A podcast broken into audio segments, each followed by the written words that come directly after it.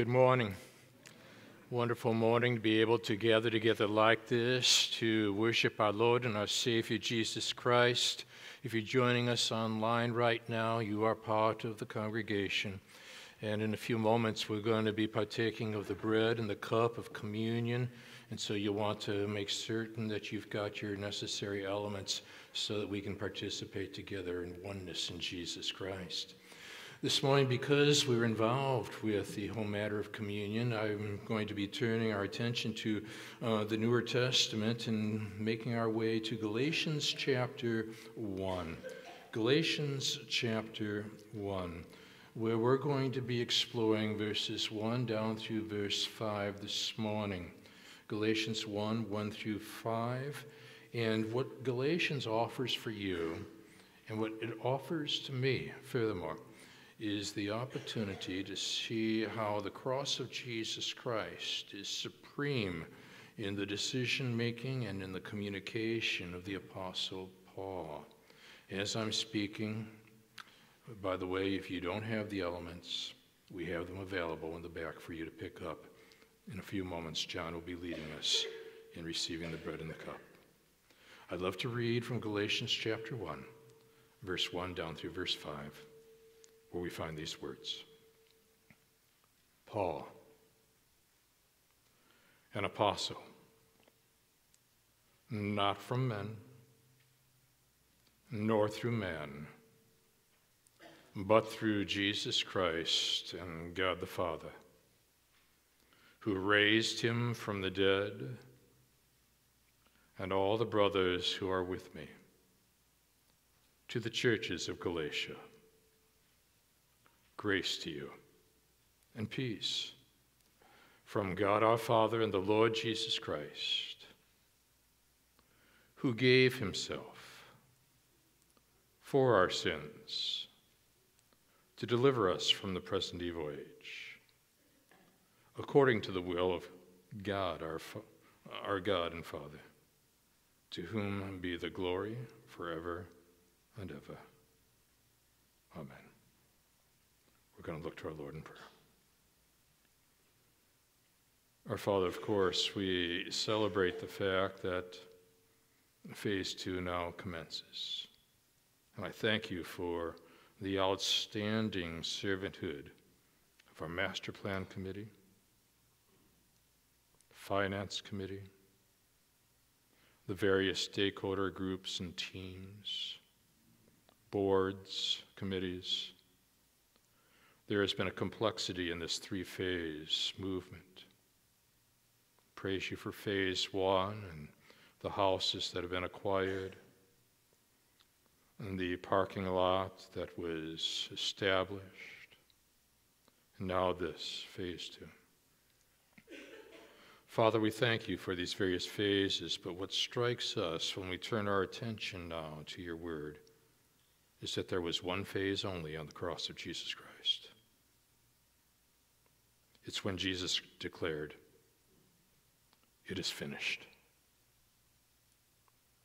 Nothing to be added to, nothing to be subtracted from.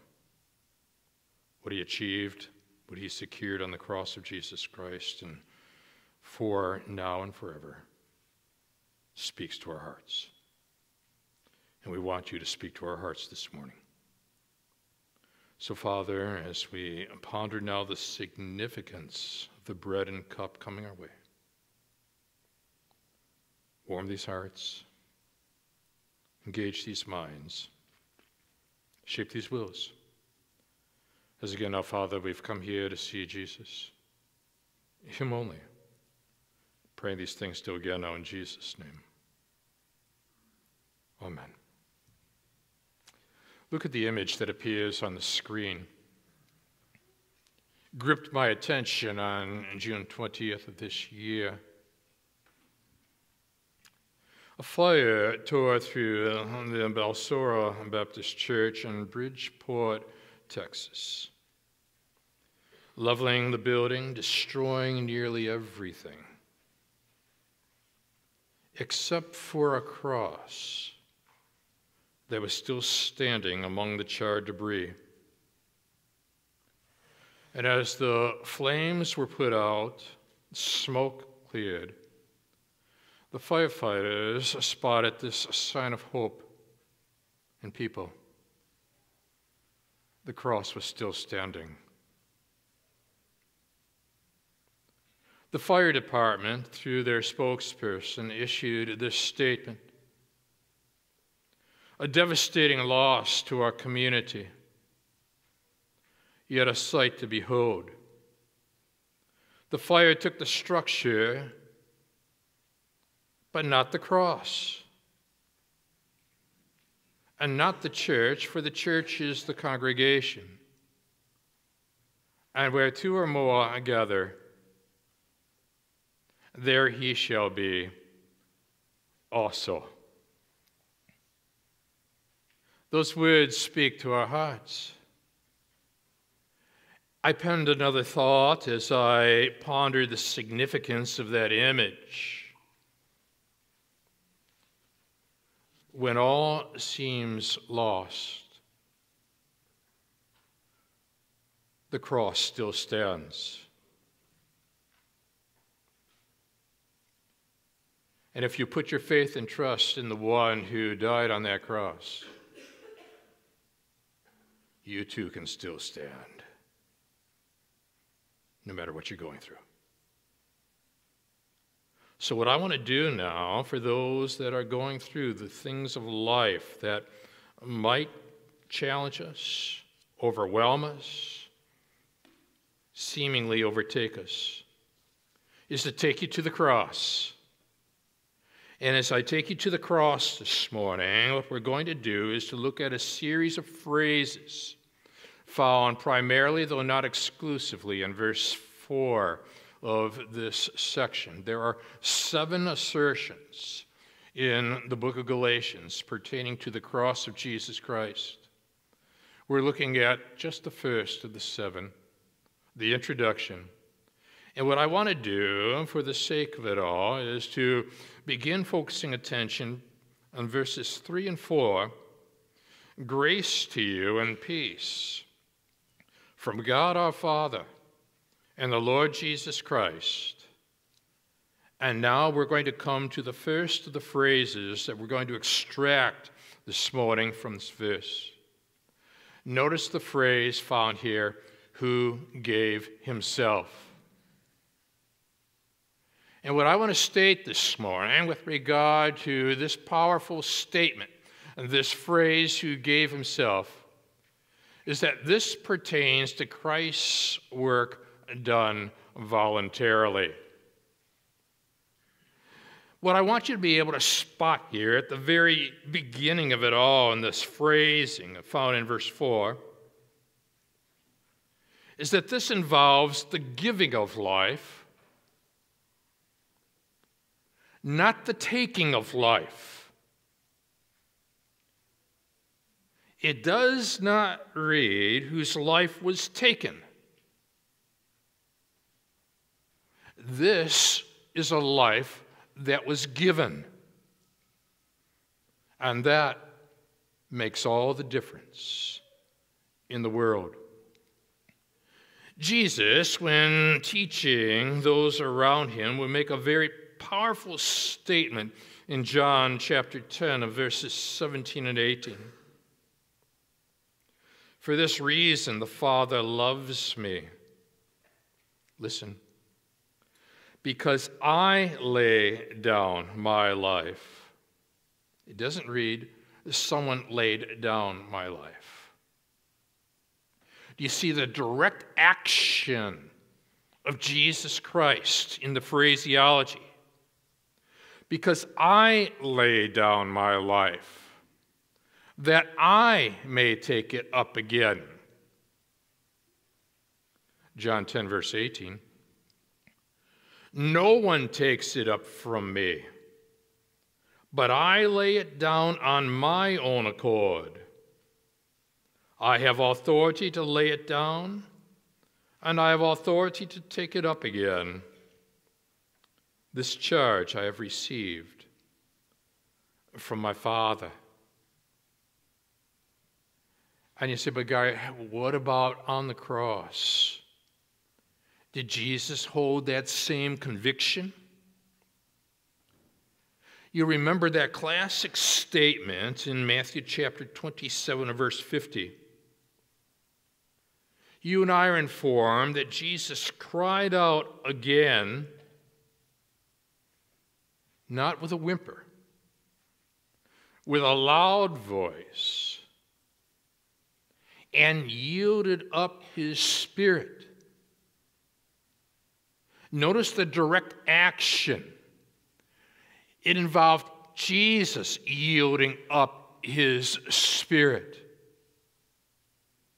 There's this sense of authority combined with a sense of responsibility, consistent to what it was that Jesus Christ had taught his disciples. He lays it down, he lifts it up, Boarding the SS Dorchester on a weary winter day in 1943 were 903 troops and some chaplains, including a Lieutenant George Fox, a Moody grad. World War II was in full swing. The ship was heading across the icy North Atlantic where German U 2 boats lurked. At 12 in the morning on February 3rd, a German torpedo ripped into the ship. She's going down, was the cry as everyone scrambled for lifeboats. Listen. A young GI crept up to one of the chaplains. I've lost my life jacket, he said. Take this, the chaplain said, handing the soldier his jacket.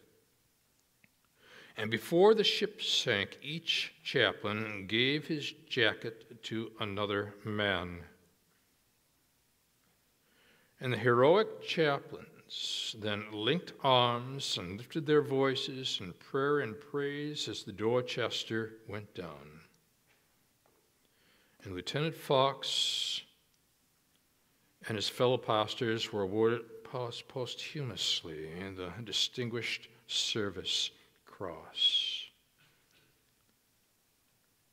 What we're doing as we make our way to the cross is to look at the distinguished service found in the finished work of Jesus Christ upon that cross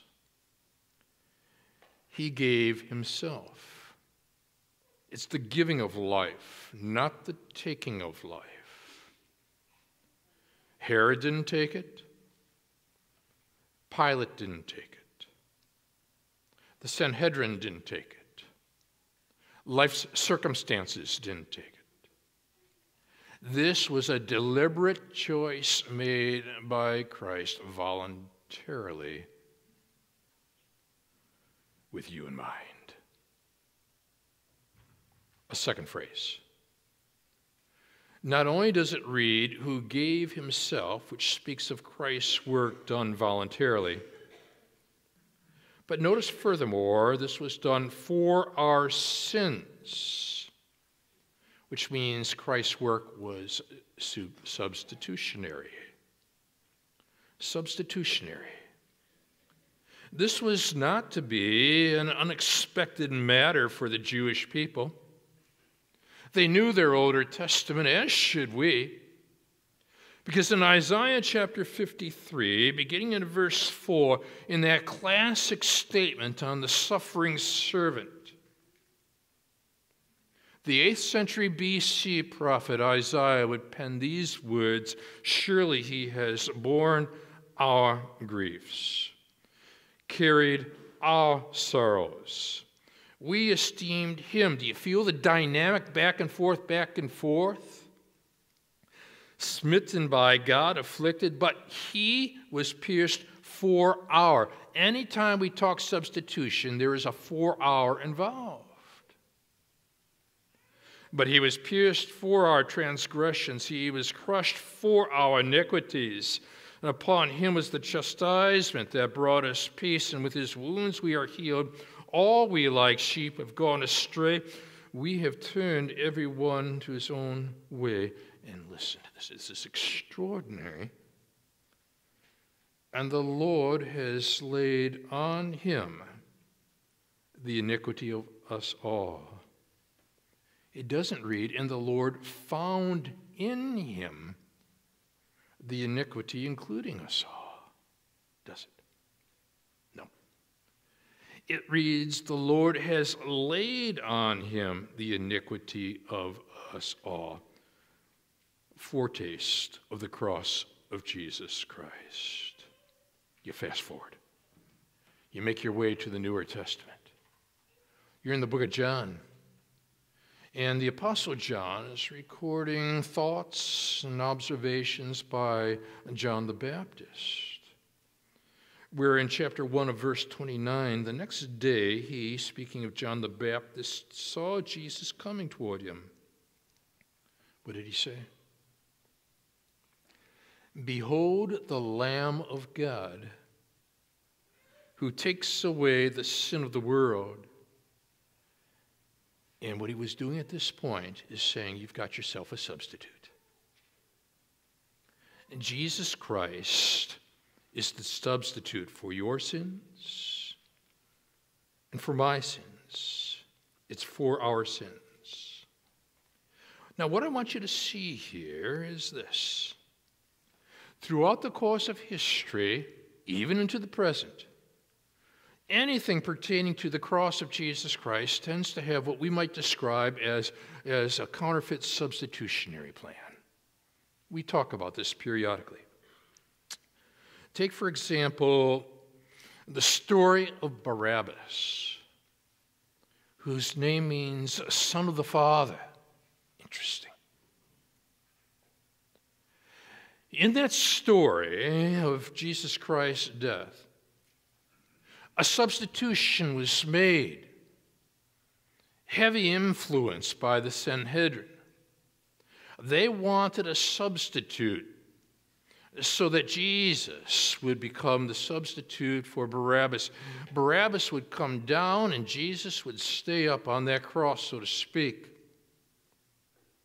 This was one form of substitution. Islam has the opposite form of substitution.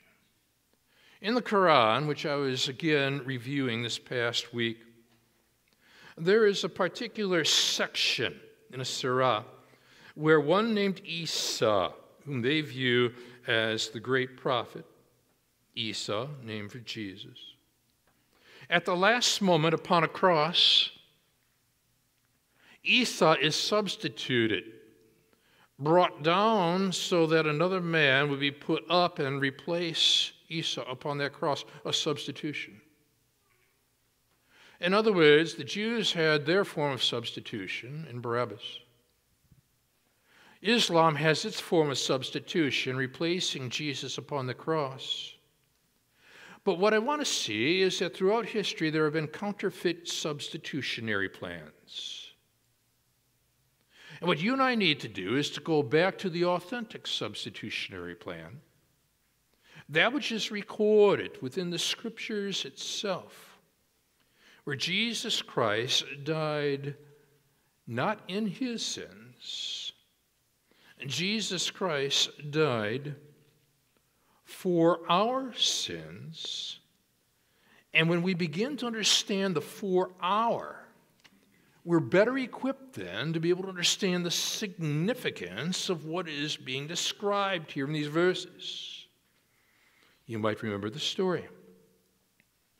George Vandeman wrote, May 21st, 1946, place Los Alamos.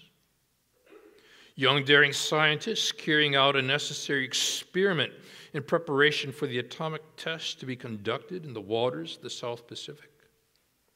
He had successfully performed such an experiment many times before in his effort to determine the amount of U235 necessary for a chain reaction, what is known as critical mass, he would push two hemispheres of uranium together, and then, just as the mass be- would become critical, push them apart with a screwdriver, thus instantly stopping the chain reaction. But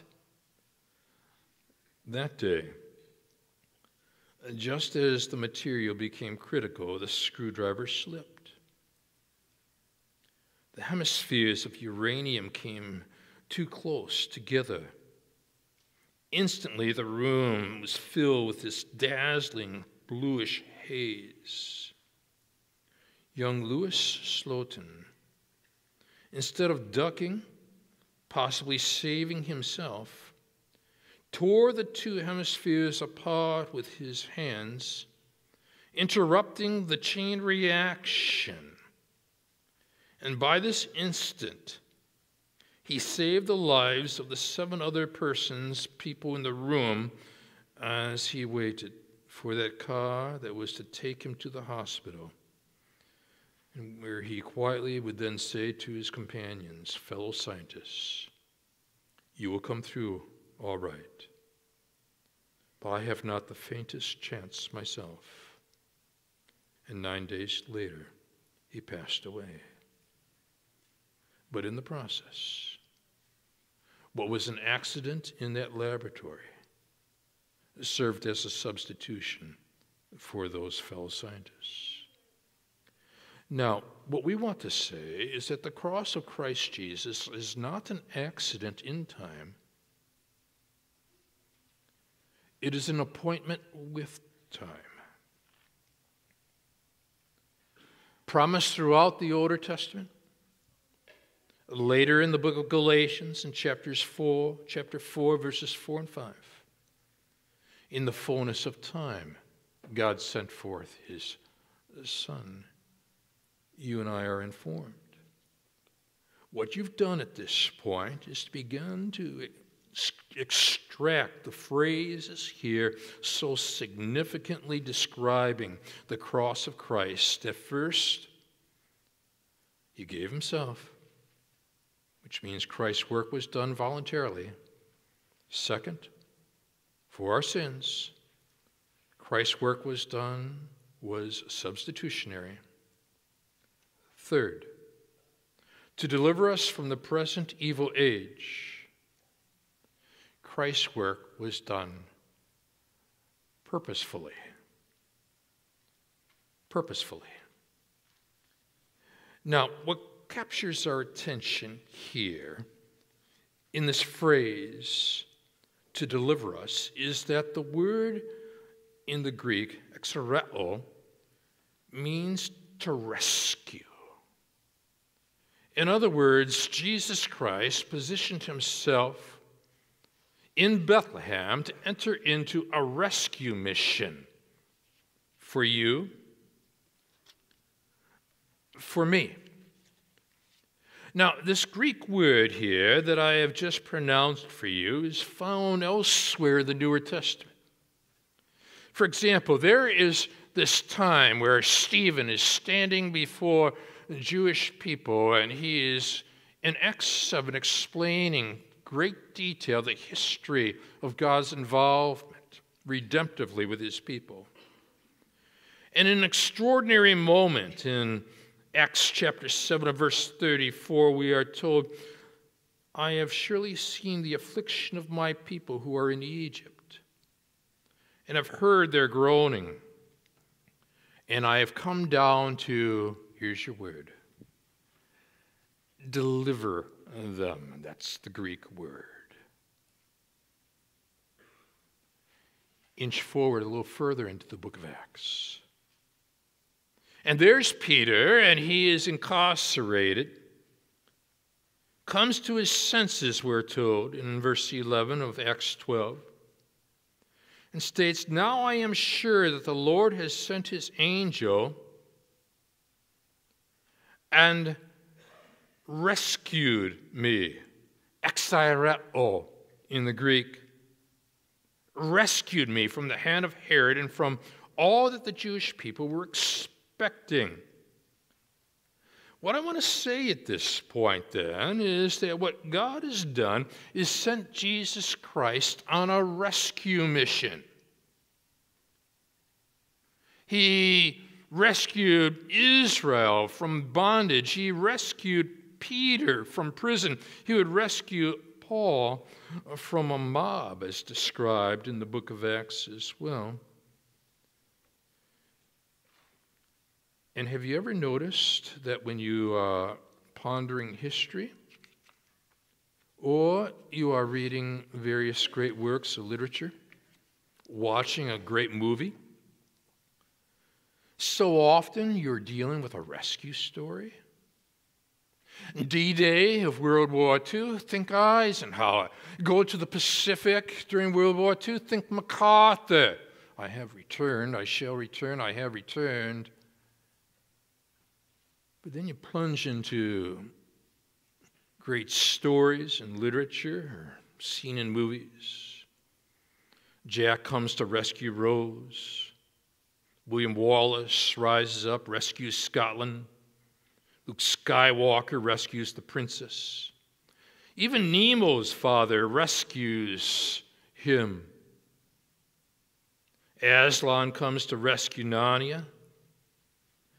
Why are these such great stories? These are rescue stories. This is your story. For you see, on the day that Adam and Eve fell and ran off and hid in the bushes, did they go looking for God? No. God came looking for them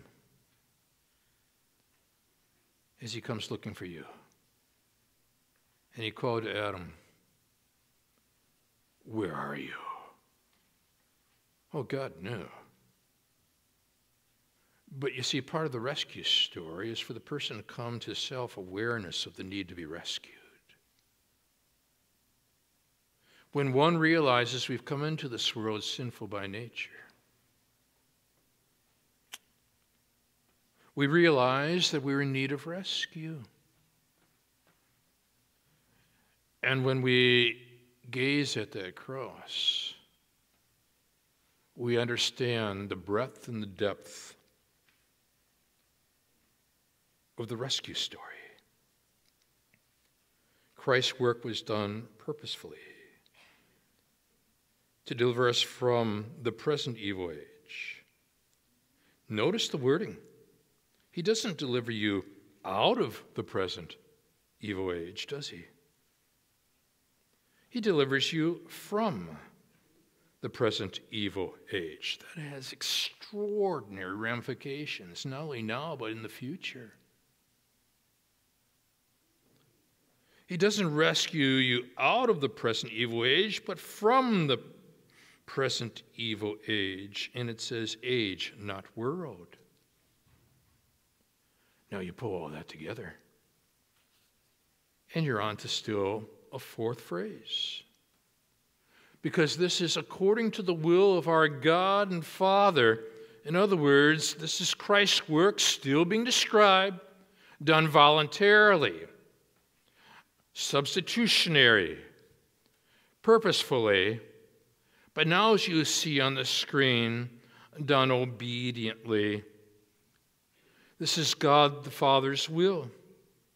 God the Father's will established for Christ, designed by God the Father, revealed by God, and God the Father's will obeyed by Christ, not according to our will, but rather according to according to the will of the Father in heaven. And when you begin to ponder the significance of that, then you can embrace what is described of Jesus. And being found in human form, he humbled himself by becoming obedient to the point of death, even death on a cross. In other words, when we accept what Christ did on the cross as finished, we are saying we cannot add to our sinful works to his sinless work. Nor can we subtract from his sinless work to replace it with our sinful works. But rather, we embrace the tetelestai, it is finished, nothing more, nothing less, and the result being out of all this by saying it is sufficient when you've put your faith and trust exclusively in Jesus Christ as your Lord and as your Savior. You embrace then the exclusivity of Jesus Christ,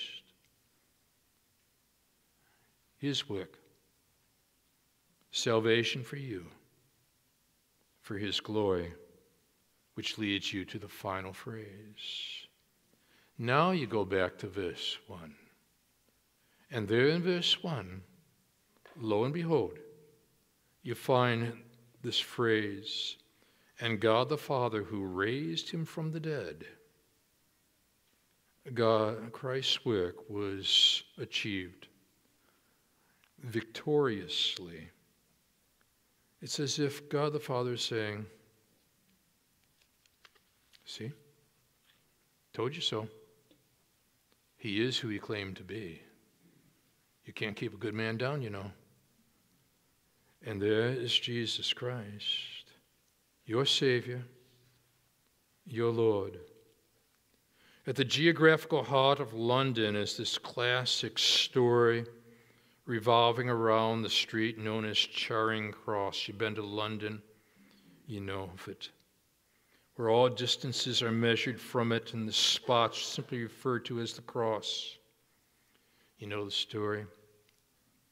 Lost child one day picked up by what we would call a policeman. Child's unable to tell the policeman where he lived. And finally, in response to repeated questions, amid the crying and the tears, the little fellow then said, If you take me to the cross, I think I can find my way from there. You can hear Hillsong now. Savior, I come, quiet my soul, remember. Redemption's hill where your blood was spilled for my ransom. Everything I once held dear, I counted all lost. Lead me to the cross where your love poured out. Bring me to my knees, Lord, I lay me down. Rid me of myself. I belong to you. Lead me. Lead me to the cross. And so, Father, that's where we want to go. With these various phrases found in these five verses. What we want to do now is to position ourselves at the cross of Jesus Christ. We want to gaze at what's taken place want to be able to hear his words, his sighs, his groans. The Father, forgive them, for they know not what they do. Ending with, Father, into thy hands I commit my spirit.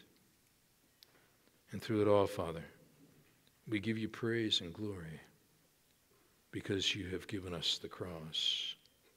But more importantly, you've given us Jesus who died on that cross. And we praise you in Jesus' name.